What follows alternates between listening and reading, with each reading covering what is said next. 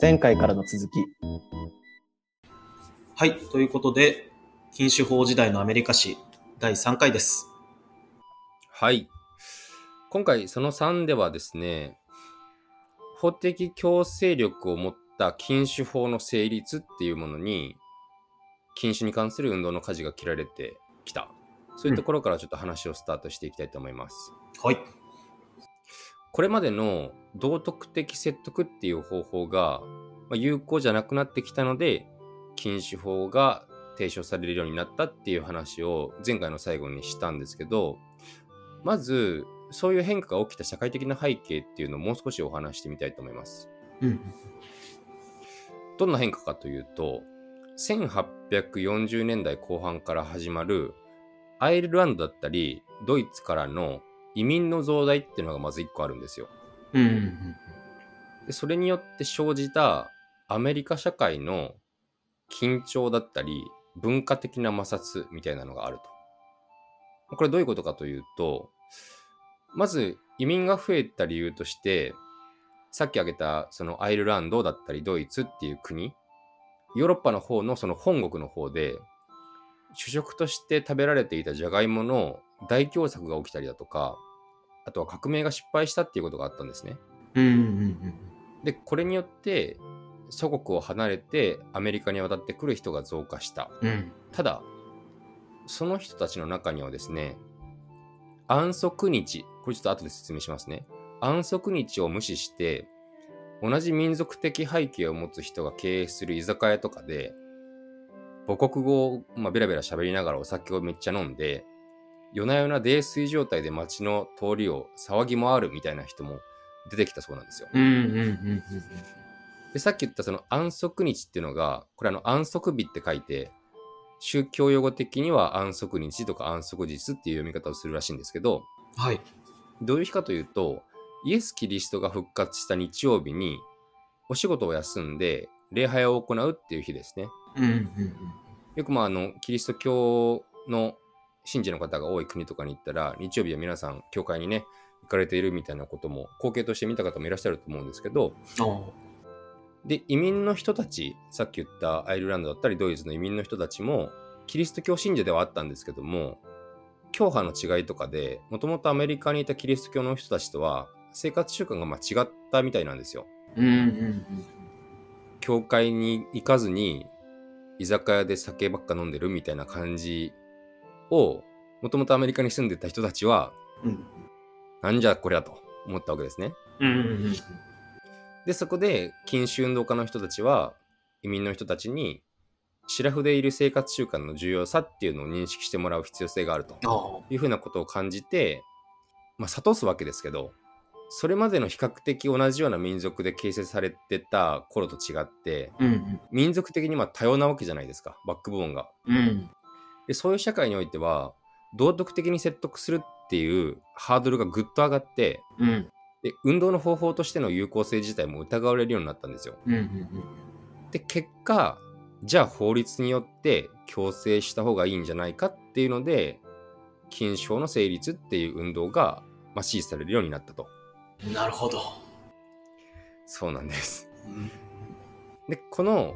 禁酒運動から禁酒法運動への転換ですよねはい。これ運動のゴールが変わることで当然ですけど運動の内容もガラッと変わっていくんですようん。うん。それまでの運動は禁酒誓約書っていうもうこれからお酒飲みませんっていう誓約書にサインしてもらって会員を集めるっていうことがメインだったわけじゃないですかうん。うん。うん。ただこれ以降は法律を成立させるっていうことが目的なので相手にしなきゃいけないのが立法する法律を作る権限のある人たちですよねうん。うん。うん。っていうことでここからの禁止組織っていうのは政治的な圧力団体にどんどんなっていくんですよ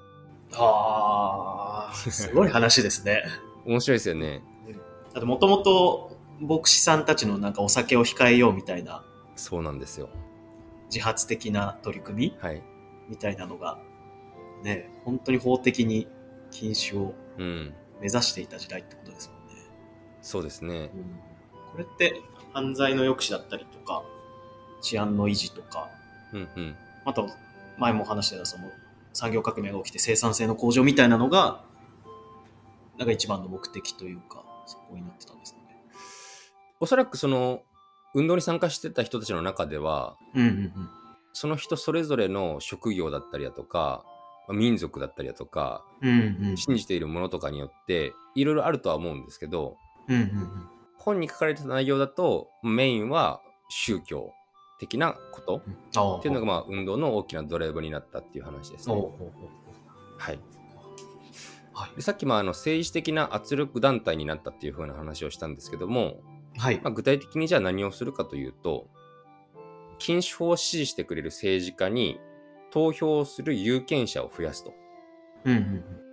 で有権者を増やしてそれを、まあ、まとめる必要もあるわけですよね。まとめて政治家たちにこれだけの人たちが禁酒法を支持しているんですよっていうのを伝えるということがまあ運動の軸になっていったと。うん。うんで、この運動はですね、早速1850年代には実を結んで、メイン州っていう州を皮切りに、11の州と2の準州。準州っていうのは、あのその名の通りなんですけど、州に準ずる行政区域ですね。うんうん。11の州と2つの準州で、州レベルではあるんですけども、禁酒法っていうのが成立します。ただ、説得を手段としていたそれまでの禁酒運動と違って、この運動は法的な強制力を持たせるものだったので、激しい反発を生むんですね。うんうんうん。反発したのは、標的になった酒造業者だったり販売業者、居酒屋だけじゃなくて、禁酒を価値のある生活習慣と認めてない一般のお酒好きの人たちも、禁酒法反対っていう世論を盛り上げていきました。うん、そりゃそうですよね。それはそうです。うん。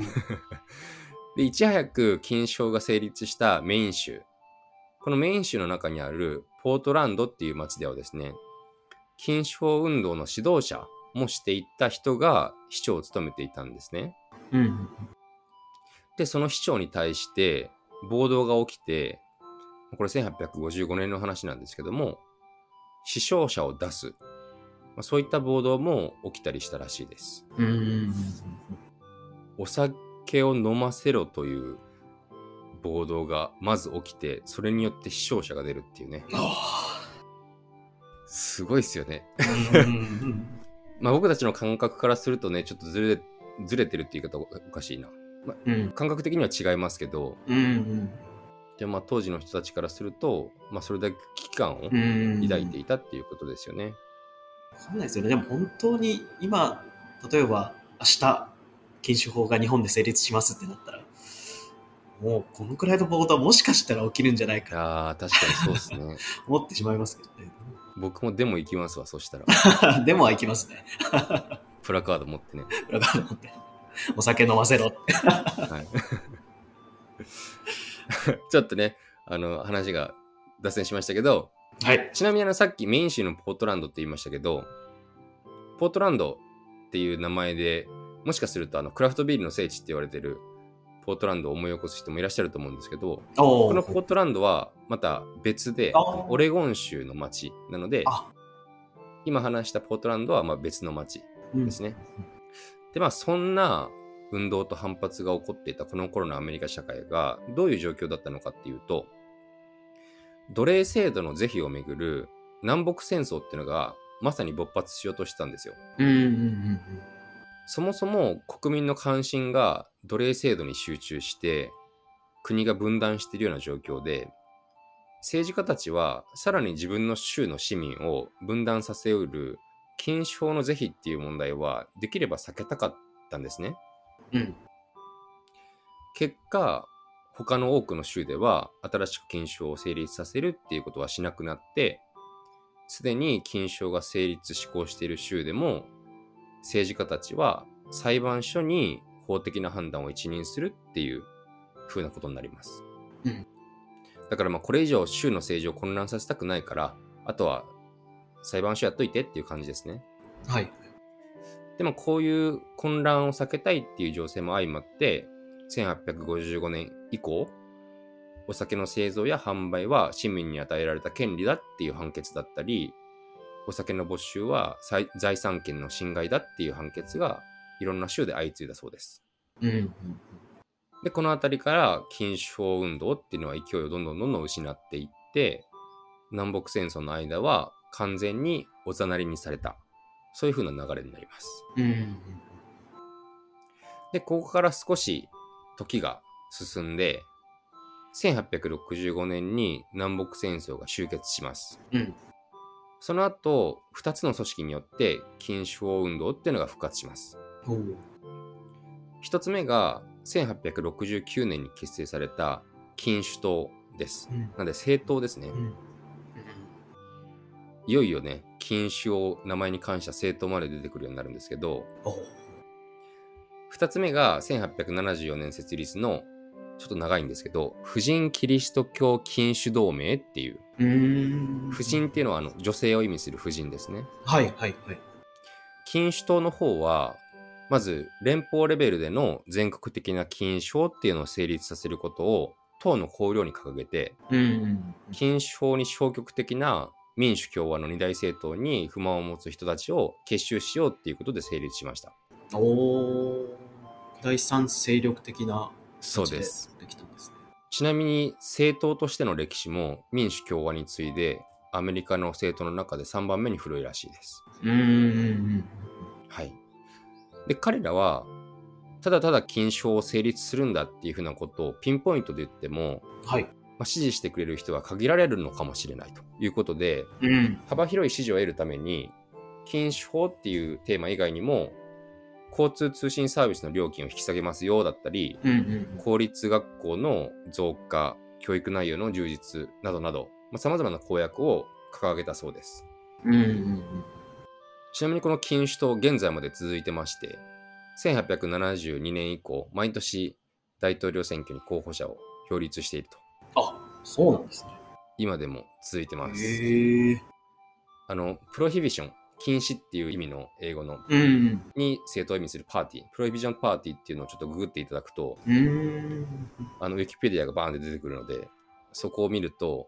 直近の大統領選挙とかに擁立された候補者の方の名前とかも出てきたりします。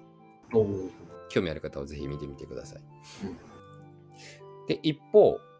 婦人キリスト教禁酒同盟はですね、男性指導者の手から離れた初めての有力な禁酒組織で、19世紀から20世紀に移行する、まあ、世紀転換期にはですね、組織の会員数っていう点では、世界有数の女性による社会改革組織になるまで成長したそうです。うんうん。そもそもこの組織が生まれたきっかけはですね、酒場を標的にした女性たちの運動でした。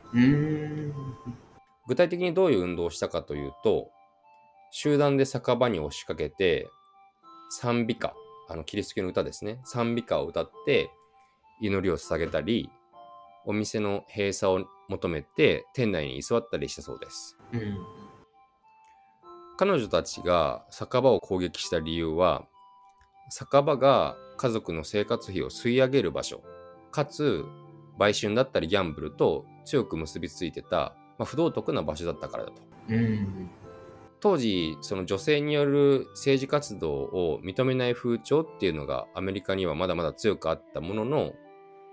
夫の飲酒で被害を被るのは妻や子供たちだと訴えること、まあ、つまり家族の保護を大義名分にして活動が行われていたそうです。こ。ここから1880年代に入ると、彼女たちはさっきまあ禁酒党がやったのと同じように、女性たちの広い関心を集めようとします。うんうん。禁酒法の成立っていう目標以外にも、売春、教育、婦人参政権など、まあ、いろんな社会、政治問題についても活動の幅を広げて、当時政権を持っていた共和党にも共闘を持ち込んだりしたんですけど、投票権を持たない女性の協力よりも、投票権を持つ男性のお酒好きの方々の反発を恐れた共和党は、まあ、あんまりいい反応を示さなかったそうです。うんうん結局、婦人キリスト教禁酒同盟が共闘できたのは、さっき説明した禁酒党だけだったんですけども、この2つの組織の連合だけでは、まあ、大きな政治勢力にはなり得なかったと。うん。うんしかも、この2つの組織をですね、幅広い支持を得るために、どっちも禁酒以外のいろんな社会問題についても目標を掲げていたんですよね。うんうんうん。で、これが両方の組織内で分裂を招くっていう、まあ、皮肉な結果をもたらすことになるんですよ。例えば、婦人参政権について、どちらの組織にも女性の参政権はまだ時期が早いんじゃないかっていうふうなことを考える保守的な人たちが一定数いたんですね。う。うんうんそれによって、それぞれの組織が開く集会で、禁酒法についての議論ではなくて、婦人参政権の問題で対立が起こる、議論が紛糾するみたいなことがよくあったそうです。こういう状況が生じたことで、まあ、やっぱり禁酒っていう一つのテーマだけに焦点を絞って、自ら政党になるんじゃなくて、圧力団体に徹しながら全国レベルで運動を統括できる組織が必要だと。まあ、そういう意見が強まっていきます。そんな19世紀から20世紀への移行期に、これまで説明してきた2つの組織に代わって、禁酒法の成立を目指した政治活動の中心を担うことになるのが、1895年に設立される反酒場連盟という組織です。うん。なんかどんどん進化して、はい新しい団体が出てきますね。ちゃんと本当に運動が進化してるんですよね。うんうん。それまでの過去の運動を学びつつ。うんうんで、この組織は、キリスト教の教会に基盤を置いていて、さっきも言いましたけども、禁酒党だったり、婦人同盟の反省も踏まえて、所属政党だったり、禁酒以外の問題への取り組みはもう関係ないので、禁酒法に賛成する議員は推薦するし、反対する議員は攻撃しますよっていう、とってもシンプルなスタンスを取ったんですよ。うんうんうん政党や、まあ、その他の政治問題とは切り離して禁酒法にフォーカスするっていう、まあ、そういうスタンスに加えて反酒場連盟が禁酒党などその先人たちの運動の反省点を踏まえたところがあってそれがさっきちょっとお伝えしたスタンスと相反するように聞こえるかもしれないんですけどうんうん彼ら彼女らはいきなり全国禁酒法の成立をデカデカと目標に掲げるっていうことはしなかったんですよ。国民世論の支持が十分に得られてない状況での禁酒法の提唱っていうのは運動をむしろ後退させるっていうことを禁酒党がすでに示していたんですね。うんうんうんでまあこれを反酒場連盟はきちんと学んでいたと。うんうんうん。じゃあどういう運動からスタートしたのかというとこの組織面にも入ってる反酒場。酒場に反するってことですね。うんうんうん。反酒場を目標に掲げて徹底的に非難する糾弾するみたいなことをしていきました。おー。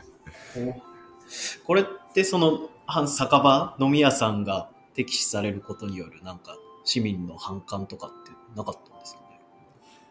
お酒好きの人うん。だったりその酒場を利用している人からするともちろん反感はうんうんうん。あったかと思うんですけどうんうん。ただ当時の酒場っていうのがうんうんうん。政治的な腐敗だったり売春みたいな社会問題と強く結びついていた社会悪の温床だったみたいなそういう事実は広く知られていてうんうんうん多くの国民も酒場って良くない場所だよねみたいな認識はあったそうなんですよ。ほうほうほうほうなので一部あのおそらく反感はあったかと思うんですけどそういう反酒場的な目標だったり運動が国民からもまあ理解されやすかったと。うんでまあそういう反酒場っていう分かりやすいターゲットを、まあ、旗印に掲げることでこの連盟は全国各地で活動している、まあ、いろんな種類の禁止組織っていうのを傘下に置くっていうことに成功したんですね。うんうんなんでまあ全国レベルで禁止法運動っていうのを統括することができたっていうことです。うんうんうんここから全国各地の教会を拠点としつつそれらをまとめる州単位の連盟組織も作って彼ら彼女らは一般有権者へのプロパガンダマシーンというかうんうんそういうプロパガンダマシーンとして集会を行ったり機関紙を作ったりビラを発行したりして有権者の中で反酒場っていう世論を少しずつ少しずつ大きくしていって大きくした世論を、まとめて政治家たちへ伝えるっていう圧力を、まあ、効果的に進めていくことになります。うん。ちなみにこの連盟の運動はですね、多くの起業家たちからも賛同を得ていたらしくてですね、有名どころで言うと、現在もアメリカの巨大財閥として知られているロックフェラー家の初代うん。ジョン・ロックフェラーさん、うん。アメリカの石油王ですね。彼にも長年にわたって多額の寄付を受けてたそうです。うん。お金を持っている資本家たちからも資金的に支援を受けて、そういったものも後押しにしながら運動を拡大していたっていうことですね。うん。そこから攻撃対象を酒場から今度酒造業界まで広げるっていう戦略を取るんですよ。おお。ここまでにしようかな、今回は。うんうんうん。反酒場連盟が攻撃対象を酒場から酒造業界まで広げるというところのその背景のところから次回話していければなと思います。はい。ちょっと多分前回の最後で次回は全国的な検証が成立するまで話しますっていうふうにお伝えしたかもしれないんですけどちょっとボリューム的にうん。もう一回に分けた方が聞きやすいかなと思うので今回は一旦ここまでとさせていただきます。はい。はい。毎度のことではございますが、感想、質問などなどありましたら、ぜひ Twitter で、ハッシュタグアルコホロジーでつぶやいてください。それでは、また次回お会いしましょう。ありがとうございました。ありがとうございました。次回へ続きます。